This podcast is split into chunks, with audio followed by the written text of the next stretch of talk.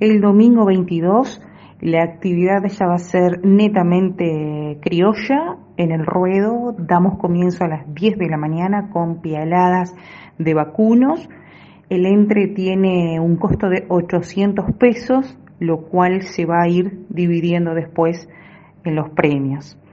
Paramos sobre el mediodía, hacemos el almuerzo criollo. Vale también recordar que la persona que tenga ganas de, venir a comprar el asado con cuero puede venir solamente a comprar el asado con cuero, los postres y todo el servicio que vamos a tener también. Después, sobre las 15, comienzan las jineteadas, rueda en basto oriental, rueda en pelo.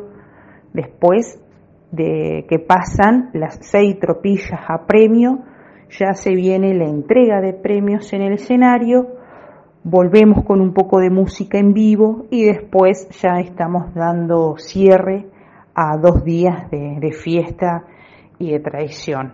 Vale destacar que, bueno, Verano Criollo es en su primera edición busca eh, unir lo que pueda llegar a, hacer la diferencia, en este caso traer un poquitito la zona urbana a, a los espacios rurales, ¿no?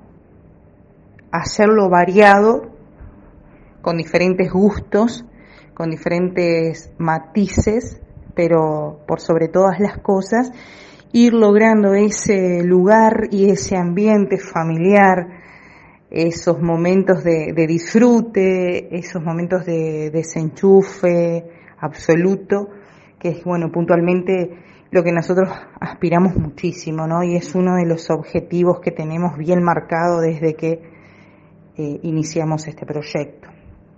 En este caso, Verano Criollo eh, cuenta con el apoyo de empresas privadas, cuenta con el apoyo del municipio de Silda Paulier, el municipio de Colonia Valdense y la Intendencia de Colonia.